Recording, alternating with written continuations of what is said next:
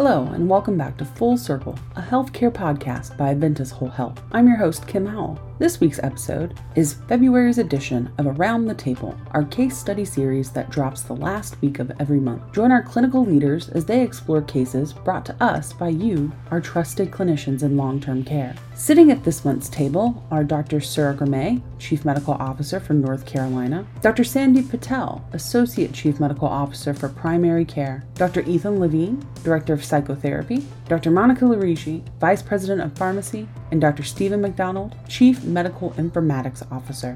Let's listen in.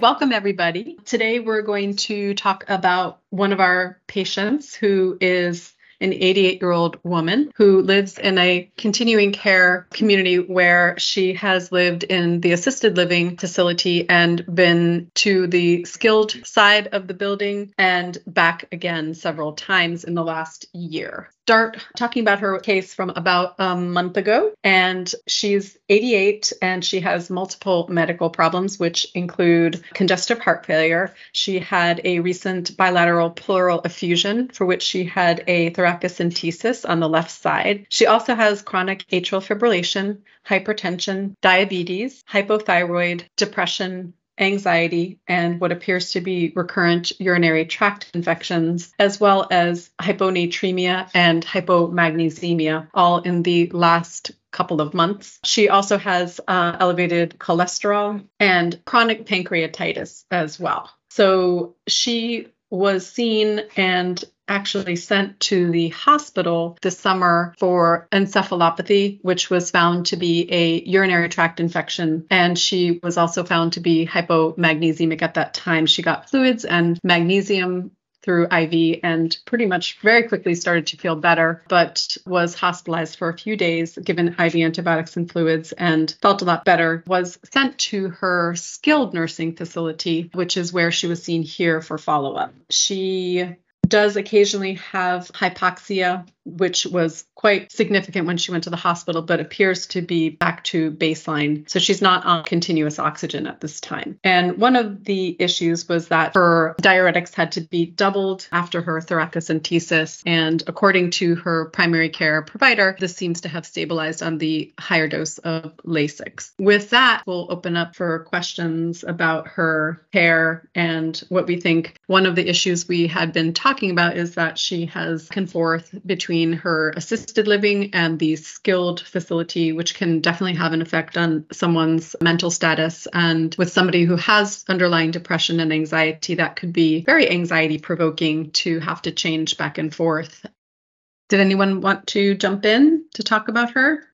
I'll say something, Surah. I guess just starting off talking about going back and forth, had personal experience, just not necessarily ALF to SNF, but just any kind of changing in transition of care from one either home or you know ALF or SNF, can have serious still health benefits or problems that's going back and forth. I think we, we try to, as providers, make sure we, we're aware of the transition and how it can affect the mental health. I don't think we do it as much because we always think it's medication induced, not necessarily just due to changing an environment. So I know having family involved is critical during this stage in your life, in your late 80s and 90s, so just having that family support, that makes a big difference. We got to be just aware that it's not always medication induced because we kind of like to say it's a delirium from certain medications. if they're on any kind of, you know, a narcotic or, you know, antipsychotic of that nature. So I guess I just want to say that we need to really be aware of the just the changing location that has to affect people's mental health at that age and how we need to really lean on families to kind of help them transition and kind of help us manage patient. Mm. So thank you. It's really true. That is really you know, true. I mean, I'll, comment on people that come into a skilled nursing facility, whether it be from home or just whatever their prior relatively independent state of living was, whether it be ALF, ILF, or home. Just understanding that the environment that they're about to come into, much like Dr. McDonald alluded to, is is going to be very different. There's going to be a lot of regimens involved where you won't have as much liberty to do things at your will as maybe you were used to. There's going to be more frequent touch points, i.e., your sleep may not be as sound as a result of the constant monitoring processes that are in place in a skilled nursing facility, let alone a post acute care part of the facility. You add to that the need for or the interventions of aggressive nutrition monitoring, aggressive rehabilitation, adding adding those pieces to what normally would not necessarily be present in their prior state of living adds further stressors. It's intended for positive benefit, but it actually adds further stressors to the patient. So I think understanding the environment that they're coming into and being empathetic to that allows us to better understand and anticipate what the potential pitfalls on that patient's mental state would be. Personally speaking, I see a lot of patients, even without any underlying substrate or, or firm diagnosis of mental health disorder before coming in, get into significant issues with adjustment disorders, which then creates problems uh, with sleep wake cycle disturbances, anorexia, poor participation with therapy, and thereby getting other complications, prolonged length of stay, further debility, and ultimately can actually lead to long term care institutionalization if not properly handled. But I would be curious to see where psychotherapy falls into this grand scheme of things as patients transition from one environment to the other. So I would love to hear a bit about that.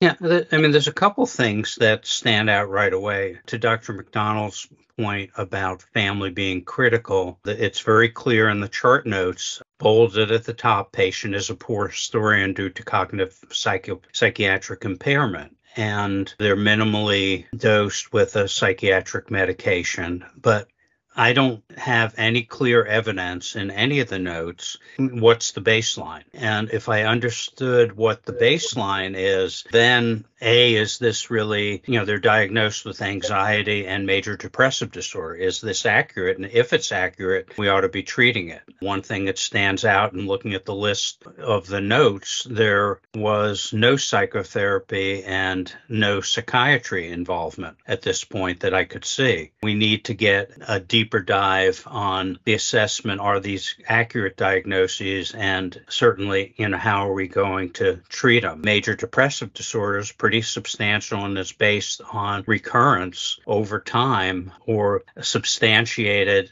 serious level of depression. To dr patel's point certainly from an adjustment standpoint this person's gone through so much i think any of us would feel both anxious and depressed. The role that psychotherapy can play is really helping being supportive and helping with the transition, helping the person stay as calm as possible and have essentially an anchor point to maintain their emotional and really in cognitive state. I've seen over and over that it's it's not just the person stabilizes emotionally, they stabilize cognitively if they have regular routine visits with the therapist that help bring out what's what their experience of what's going on rather than having them feel like they're being left in the void and being treated here being treated there being moved here. That's chaotic and for somebody who has some evidence of a cognitive impairment it can be extremely frightening. So getting more of a baseline understanding more of what the accurate diagnosis and having a more aggressive intervention to help keep the person stable might help them avoid a future sniff stay. I, I, Thank I you totally, so I'm much. Yeah. I'm sorry. No, Sarah, go ahead, can I- Steve. Can I, no, I, I totally agree with Ethan said and Dr. Patel. I'd be curious to know, just from my experience, I've seen people leave from the SNF or left to the hospital and they start getting all these mental health diagnoses that they never had before. Anxiety, depression, paranoia. And you look back, you're like, they never had this before. So they start getting put on these medications in the hospital. Seroquel and things like that, trazodone that they weren't on before. So they go from not really having mental health issues to having that just from transition. And if they're in the hospital for a significant amount of time, then they stay on a Seroquel forever or a trazodone or something like that. So I think it, it needs to be you have to be real careful on put these diagnoses. I mean, that's this is a broader kind of conversation with hospital employees, hospital providers, but Mm. be careful. And you need, like you said, have to have a baseline of how they were before to see if that's how they were before they came to the hospital. Because I've seen people with dementia having surgery, and all of a sudden it gets magnified after being in the Mhm. hospital for a significant amount of time. But they didn't have advanced dementia when they went there, but they left with it. So is it the dementia, or is it from being in the hospital a couple of weeks? I'd, I'd reinforce that, Steve, because like trazodone in particular, it's like my experience is given out like M and M's. Well, you're not sleeping well. Let's give you some trazodone. That'll help. and they stay on that forever. Yeah. Right. No one wants to take it off. You know, I've done hospice. I've been a hospice, and they can come in on it. You're kind of hesitant to take them off of it. You're like, okay, but you know, I fight with my being working in the long-term care space or working in the hospital of fighting putting people on stuff and taking them off when you're in a different different setting. Then you take them off of it you send them back to the SNF or ALF and why'd you take them off their trazodone well right. do they really need it. So it's kind of that push and pull battle between levels of care that you're fighting depending on where they are and what type of medication you feel and how they're doing in that environment. It's a very interesting type of situation I, I want to reinforce Andy. something that you just said, Steve, which is that I see it over and over where somebody goes to the hospital, comes back, medicines were changed, and unless somebody's astute and looking at the medication regimen in the facility, then you wonder why something's going on that's different. And it may be as simple as they took somebody on or off something that they should have been on or off. Agreed. Yeah. I just wanted to bring up the diagnosis or disorder of adjustment disorder because I feel like that's probably accurate for a lot more of our people than we think, as opposed to like a full blown depression, especially if it's more temporary and acute confusion secondary to a hospitalization or ICU stay. So just bring kind of tying together Ethan and Steve your comments that sometimes these can be short-term problems that don't need to be medicated forever and this is why I love our psychotherapy team which can kind of bridge that the medications and just just talk therapy that really can try to avoid extra medications. For example, this young lady, our 88 year old woman, was on amitriptyline at bedtime as needed. And I, I'm guessing that was for anxiety, not 100% sure, but I think I do think that medicine came off later. But it does concern me that that we're adding medication sometimes instead of kind of well she's been on the paroxetine is it really helping what is the actual symptom that we're treating here and is it something temporary was it because of the changes like you all mentioned or is it something that we can have better support for her mental health. And it looks like, unfortunately, I think this building may not have our integrated team, but this is a great reason to see why and how that can be so super helpful for our patients, our integrated team. Monica. Yeah, thanks. I love hearing you guys talk. it does, it brings up so much for me to think about when you're discussing a patient and to hear you talking about simplifying for this patient as they're going through these transitions from SNF to AL and back and forth. There is certainly room for simplification in her drug regimen. And I see some notes from the primary care for this patient that they were attempting to do some deprescribing and some regimen reduction on her medications, which is great because by my count, she is on 13 different medications routinely. And this is a pill burden of 22 tablets and capsules that she is swallowing daily. And guys, that doesn't even add the nine capsules of Creon she is taking every day for pancreatitis.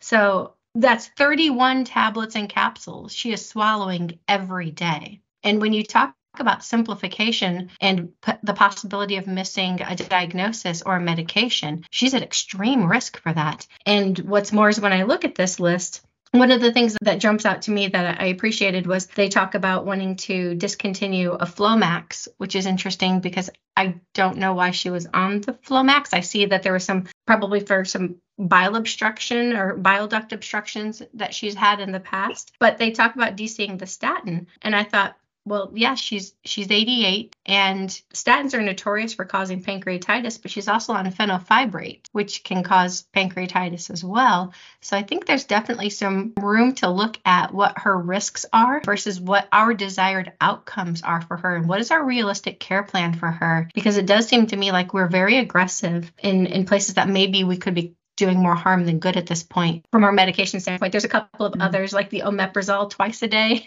which omeprazole can cause pancreatitis, and she's on a B12, which omeprazole can decrease her absorption of B12 as well. So there's a lot to look at here. And when you mm-hmm. mentioned the PRN amitriptyline, absolutely. How often is she using that? Right. Because if she came back from the hospital and started using that for a while, well, that can cause some of this confusion that she might have been having? Does it come and go from that use? Um, we know that amitriptyline can cause, certainly cause some QT issues, and she does have a history of AFib. So, you know, are we are we causing more arrhythmia concerns? Just from the medication standpoint, obviously, as the pharmacist, I'm going to come back and say, you know, let's re-examine the medication needs here. But some thoughts on that, Dr. Patel.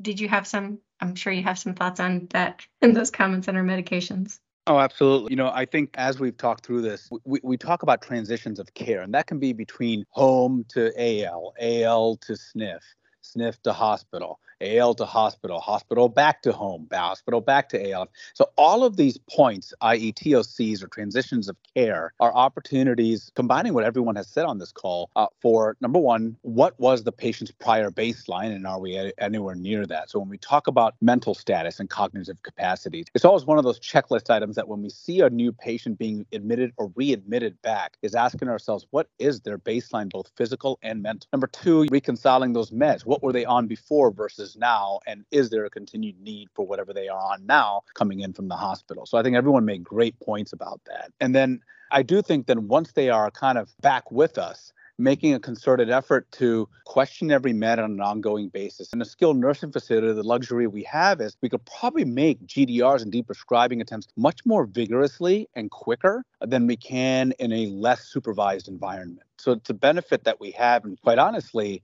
if we have patients in those environments, we take advantage of that fact. Some of those medications mentioned, namely the tamsulosin, which I'm guessing was probably used at some point for urinary retention, urologists are using it more and more for that indication. But the issue of orthostasis with that in conjunction with a relatively higher dose of diuretic therapy uh, in an elderly patient. So I do worry about the blood pressure management, orthostasis, and hence fall risk as a result. Do we need it on every day? Can is it feasible to take tamsulosin and monitor urinary signs and symptoms, take it down to every other day, and then take it off altogether if they continue to tolerate that. And same with the diuretics. Having acute on chronic diastolic CHF, large pleural effusions, it's not a reason to keep people on the same dose of diuretic all the time. Even edema, I think people misattribute that a lot of times to just CHF when in fact many of our patients have multiple reasons for edema. It's multifactorial, not just CHF. And diuretics in and of themselves, if patients have baseline edema to begin with, well my philosophy has always been well gradual dose reduce the diuretic to maintain whatever their baseline edema is. Don't keep it at the higher dose if you don't need it. So don't use 40 when 20 would do. And ideally, if you don't need 20, take it off altogether and monitor. So I think taking those TOCs, reconciling all of the points I think everyone has made, and then furthermore on an ongoing basis, taper down medication that otherwise would be set it and forget it sort of mode, and utilize the environment that you're in and take advantage of the fact that someone came in with polypharmacy in the first place. Uh, you're in a care setting that can probably make some pretty rapid, quick, beneficial moves for the patients and take advantage of that care setting. Thank you. Monica? Yeah, I'm going to try to wrap this in a pretty little bow here to to bring about a lot of the things that were talked about. As Dr. Patel just mentioned with the the deprescribing and you know, going through the, the tapering down of medications, bringing it back to each time she moves, every time she changes. We know that those med reconciliations are not done um, to the best of our abilities when we're talking a, a patient leaving a hospital. So, in to go back to Dr. McDonald's point, the family knows what is going on and why. This is where family communication is absolutely vital. So they know that these medications were removed deliberately and here is the purpose for that removal. And they can help ensure that those transitions medications that were stopped for a reason don't get added back on during a faulty med review or a, med reconciliation. And to dr levine's point when we get to bringing those those family in to help explain those histories ensuring that they know what medications have been attempted and stopped i think it really encapsulates what we do with the interdisciplinary team in ensuring that all points aren't just communicated in our group, but are communicated so well to the family. So the family knows what was done and why and can help kind of smooth that over as we work on getting the patient to a new homeostasis. Monica, I agree with everything you said.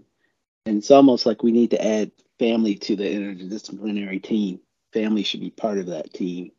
I think we think of it kind of internally, but family or kind of whatever we call family needs to be added to that team to make sure everyone's on the same page of when they come back to the facility. I totally agree at that point. It, it is definitely harder with those who don't have accessible family or POAs. We all know for patients that we work with, you know, state appointed folks, it's very challenging. So when we have we do have that available, it's it's so helpful and so very important. Well, I think we've fixed our 88 year old woman, don't you? Thank you, everyone.